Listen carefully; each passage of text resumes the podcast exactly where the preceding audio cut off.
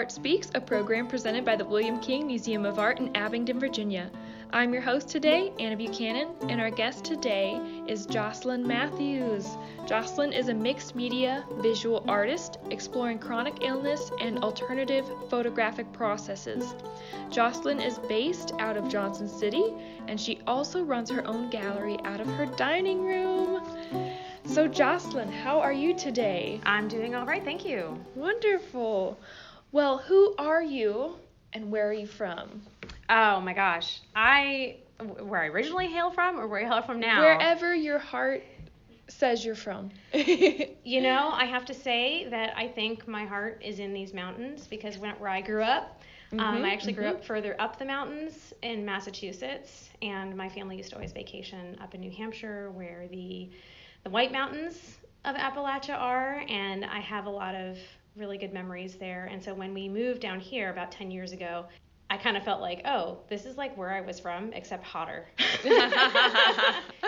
so, um, yeah, I really love the rolling landscape. I'm I identify as being from the East Coast, mm-hmm. and you know, I also have a family, mm-hmm. and I've been interested in art ever since I was a kid. So mm-hmm. that's me. So, how long have you been creating? When you say you've been interested in it, when did you first start creating? Some of my first memories of making art are actually in my mom's studio. Mm. Because she studied fine art at Boston University.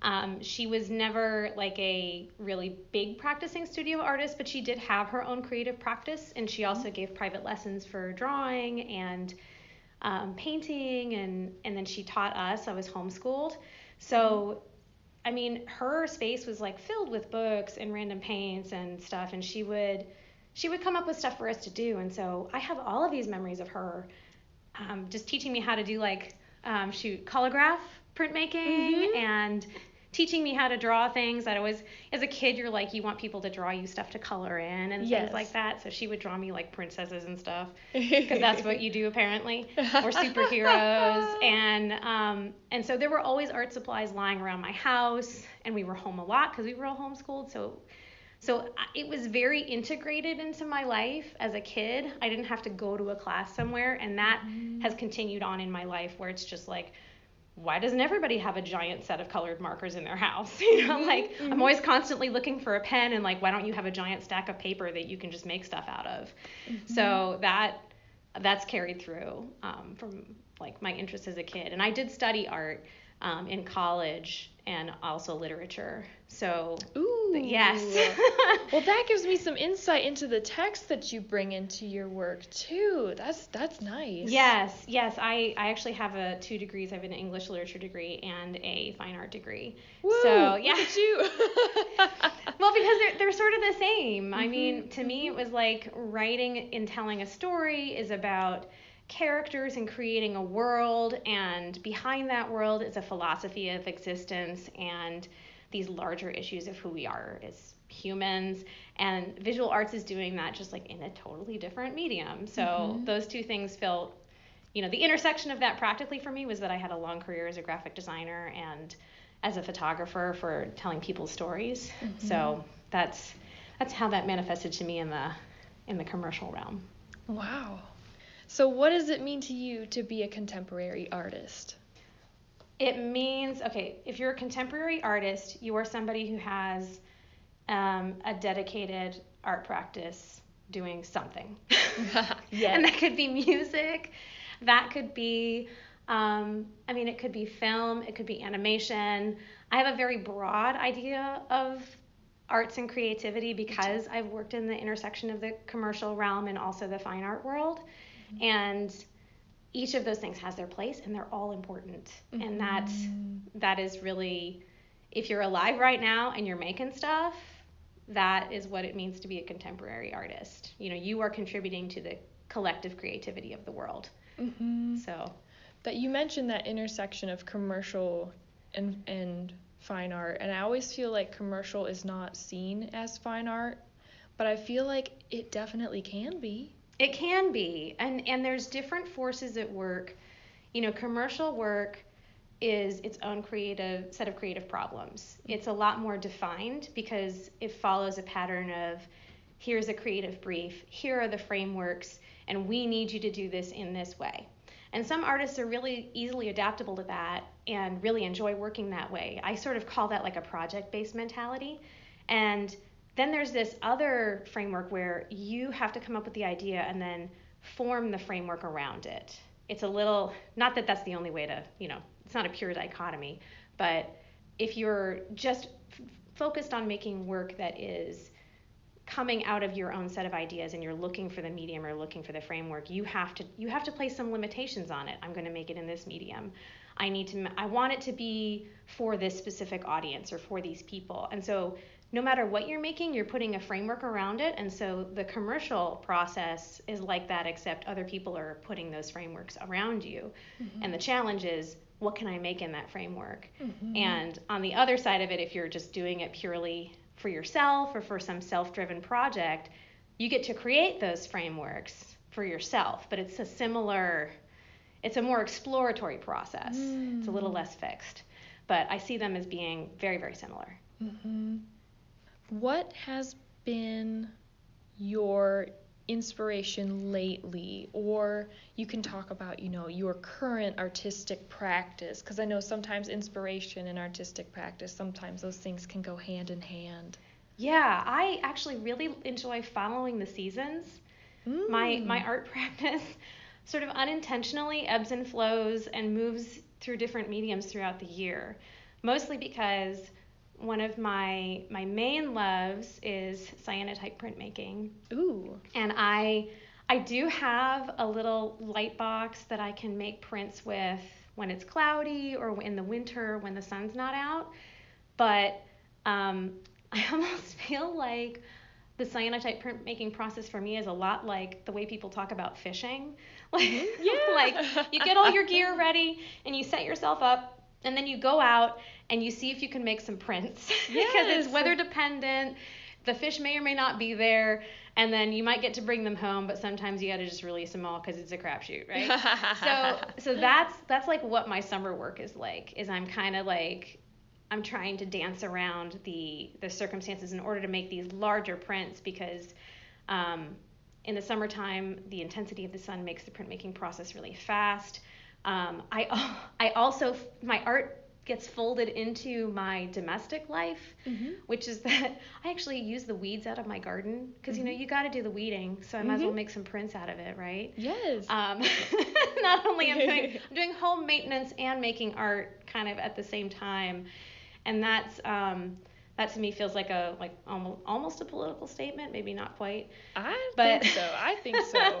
uh, there's something there. Yeah. So I take those prints and like they're not they're not super technical. They're not you know sometimes I get interrupted and they get neglected outside and they overprint and they're imperfect.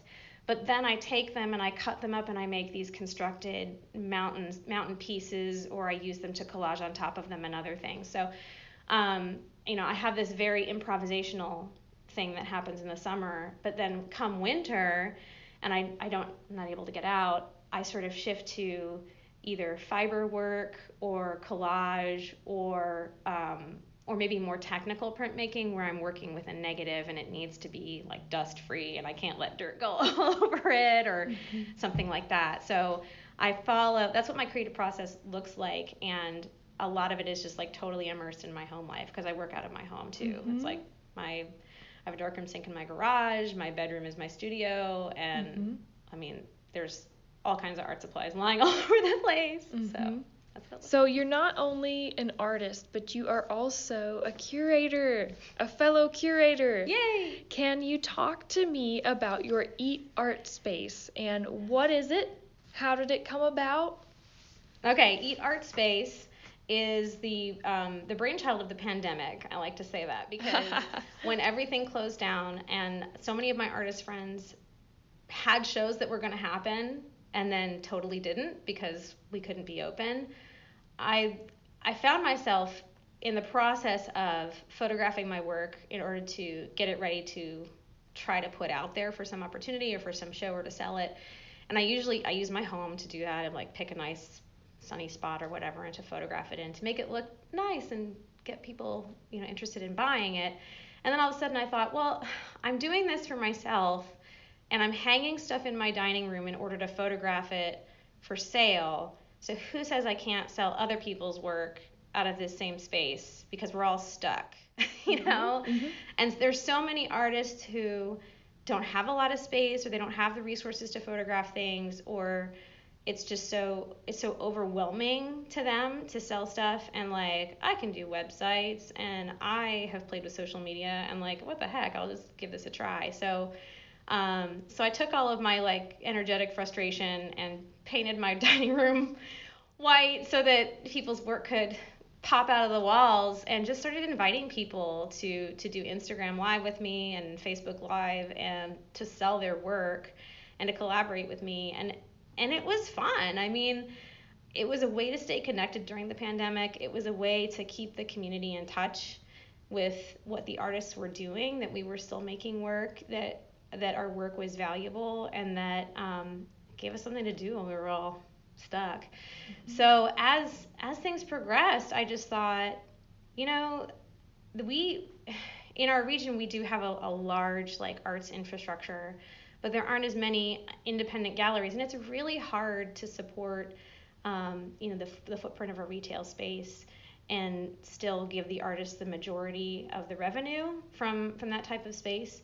So I thought, okay, I'm gonna just charge a really low commission just to just to cover my time and stuff and if you make a sale great. If not great. I get to have beautiful art in my home. I get to invite people in now mm-hmm. and have a giant party and feed people which i totally love doing. I love connecting with people and hosting people. So this project actually like feeds me quite a bit because i love having people over and i love talking with artists. And so this is a way for me to to feed those two things and then also invite the community in to share in that sort of like artistic meal both literally and figuratively What's So- the literal part? What's well, the, the, literal part is that I cater from a local restaurant. Ooh. So um, I, I rotate through restaurants and I bring food in, and so you get to basically like come have like a giant dinner party at my house.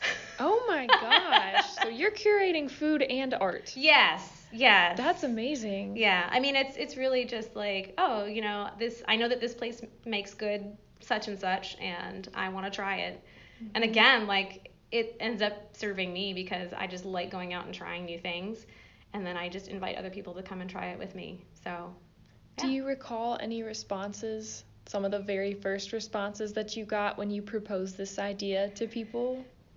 Um, I did have a couple of restaurants. Restaurants are busy people, so I tend to not pester them very much because God bless them, they're really struggling.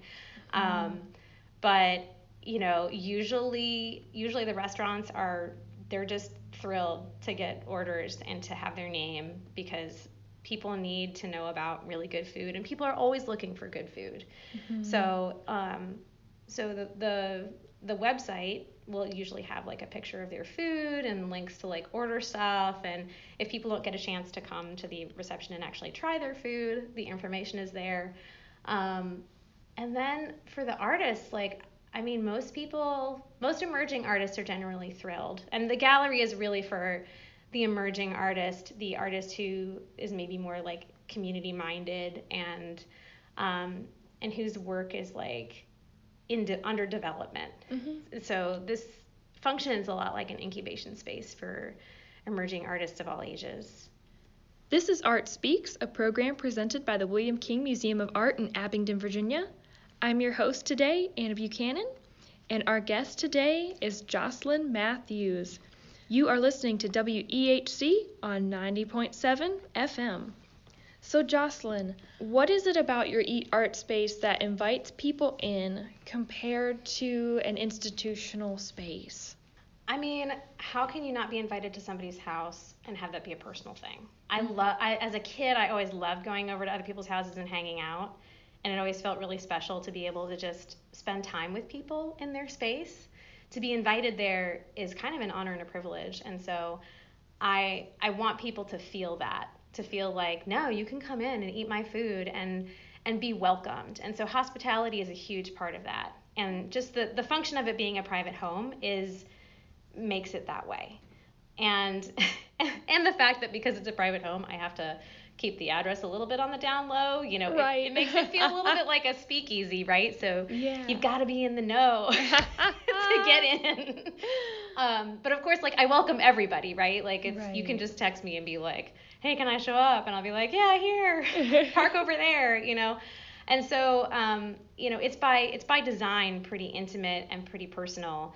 Um, because the space isn't huge and because you can you can walk into my home and you can see my couch. I mean, mm-hmm. I don't know very many galleries where there's just like a random couch that you can sit down and chill on or even take a nap. Um, and also, you know, the space is kid friendly too, mm-hmm. uh, partly because I myself have kids. Mm-hmm. So, you know, I I, I've, I've kept toys around. Mm-hmm.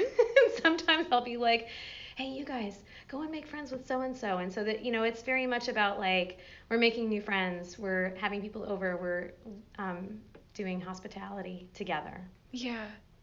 What do you think institutions can do to be more hospitable? Because I always say, like, especially William King, here we always say, you know, sometimes we look like a haunted house on the hill with the big columns and the, you know, oh and my. and like the, I mean, and a lot of institutions have the big columns and the big, all the stairs, and so then it looks like it's not even accessible for some people. So what what would you say to institutions, you know, to make them feel more welcoming? That's a really tough question, and I don't know that I have the answers for that. Mostly because, you know, you can't really get away from being a big intimidating building. Mm-hmm. yes. um, I I do think that making sure that we appeal to younger generations, and by that I mean like children through middle school and high school, mm-hmm. that um, that they get a chance to be able to hang out mm-hmm. in the mm-hmm. space.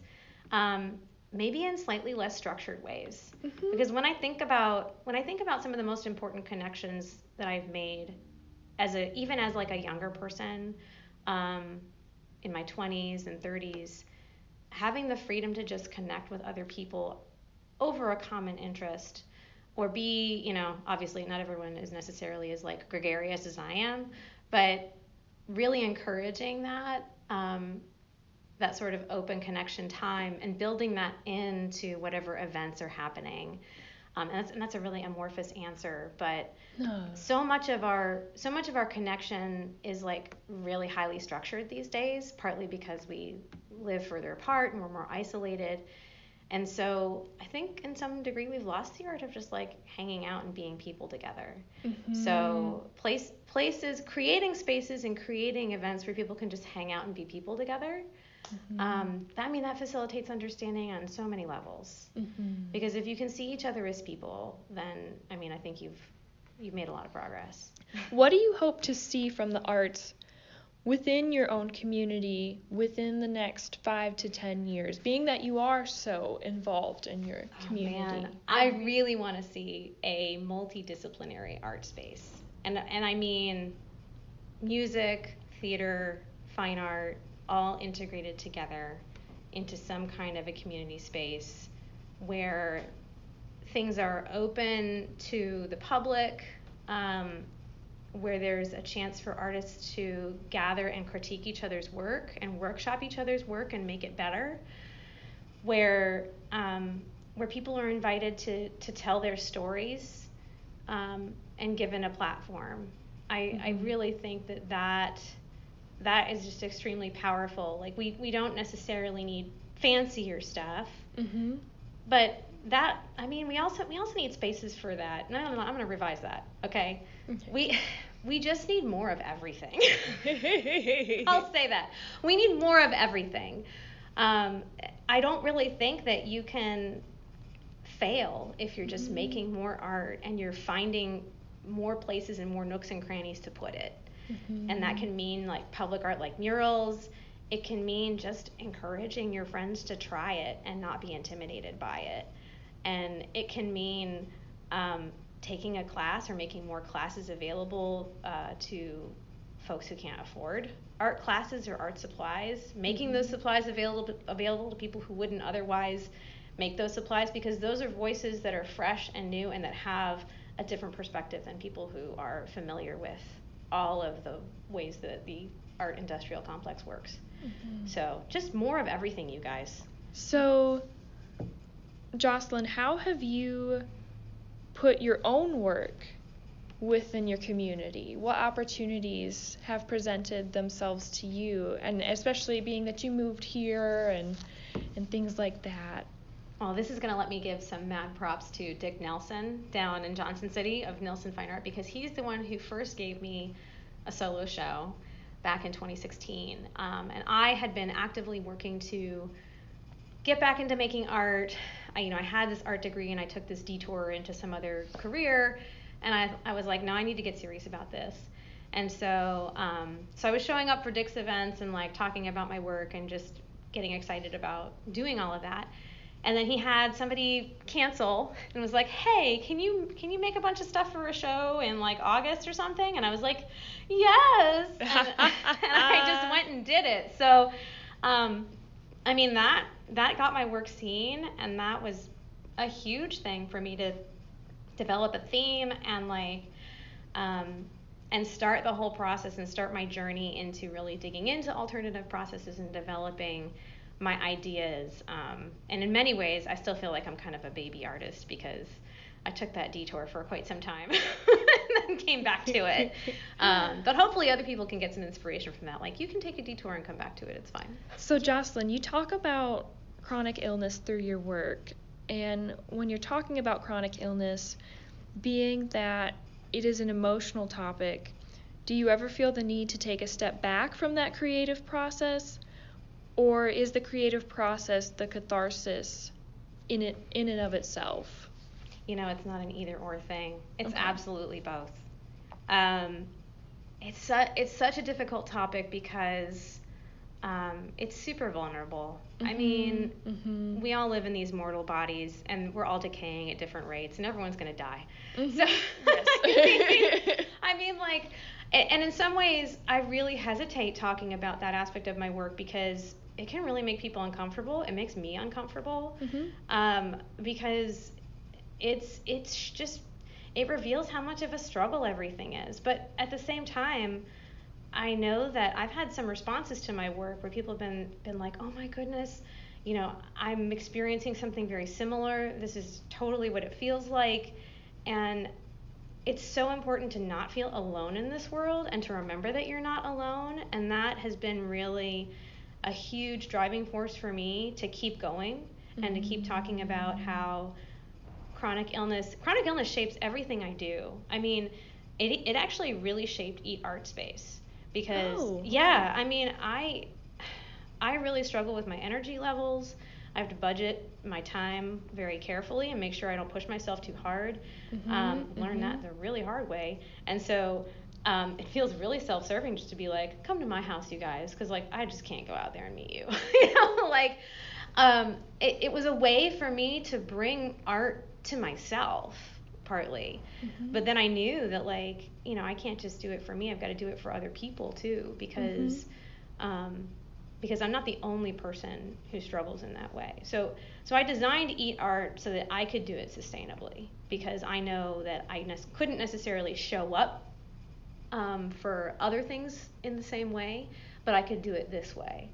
Um, and the same for my work. Like I work out of my home because if I have an external studio, that's like a drain on my energy and time that I don't know that I can pay for, mm-hmm. if that mm-hmm. makes sense. Mm-hmm. Um, and right now, my work is literally about like collaging my life together. It's mm. it's about taking, you know, trying to find this place that I exist in that feels like no other place that I know.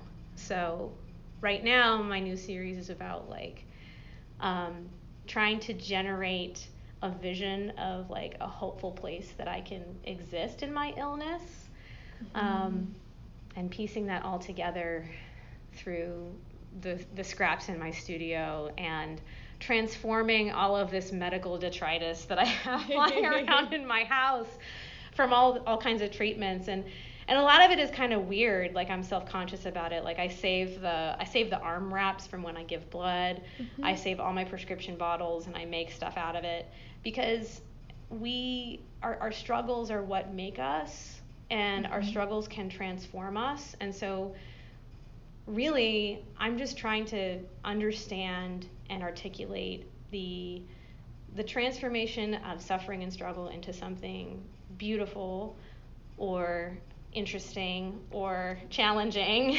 and and also the paradox of being fascinated yet horrified and um, defined and yet also not defined by that struggle. It's, it's complicated. It's really Yeah. complicated, and of course it intersects with like, you know, political, economic, and financial aspects in this country as well. So then there's like all that heavy stuff piled on top of it. So yeah, I do have to step back sometimes Mhm, and just mhm. like take a chill pill, and Mhm. and then come back to it. But you're in that way because your work is so relatable. I mean, you're able to curate community, not just through inviting people into your home for Eat Art Space, but you are also curating community through your work. And there's a Mm. lot to be said for that. Um, I, always, I feel like I say this every episode the world needs more empathy. Mhm. And art can give us another person's perspective, but it can also be so relatable that we feel like, as you said, we're not alone. Yeah. And we need more connection like that. So sometimes curating connection is is enough. Yeah, no, that's a really insightful thing. I, I'm really driven by connection because, I mean, I couldn't study art without the the language Mhm, because I, it was important to me to communicate something. Mhm. So, you know, Mhm. I mean, and even if you're not necessarily trying to communicate something, you're still communicating. Yes. what would you say to someone who is thinking about being an artist right now, whether that's going and, and like being an artist, being an art historian, being a curator, or anybody who's thinking about going into a creative field but is maybe a bit more apprehensive? I think, you know, finding, I think finding confidence in your own tastes and your own drives is really, really huge. Um, especially in in creative fields that involve commercial work and following fashions and trends, that can be really challenging because you are encouraged to shape your work towards those fashions and trends. Mhm. And that also happens in the fine art world and in other things. And, and it is important to pay attention to that stuff, but you also have to trust your own creative tastes and your own creative impulses and um, find find the balance between maybe like staying aware of the of the popular things Mhm. and loving on the things that you really love and Mhm. cherish in your practice, whether that be a medium or a style or um, or a, a subject matter that Mhm. you're really fascinated with, because all art, all really good art that I've seen comes from like people being all in on something and just persisting in that. Mhm. And I mean, you have to be willing to zero in on something. And I'm Mhm. not saying, you know, specialize, but I'm saying that like having loving attention to the things that you want to make and the things that you are fascinated by Mhm. will make your art better and will and will drive you and that should be your guide. Mhm. Also, just start. like, you don't need permission. you don't need Mhm. permission. You can just put a mark on paper, Mhm. you know, or take that take that online course and play around. Like, you don't have to share it. Nobody's watching. You do it Mhm. just for you. Jocelyn, where can people find you? Maybe not at your physical address.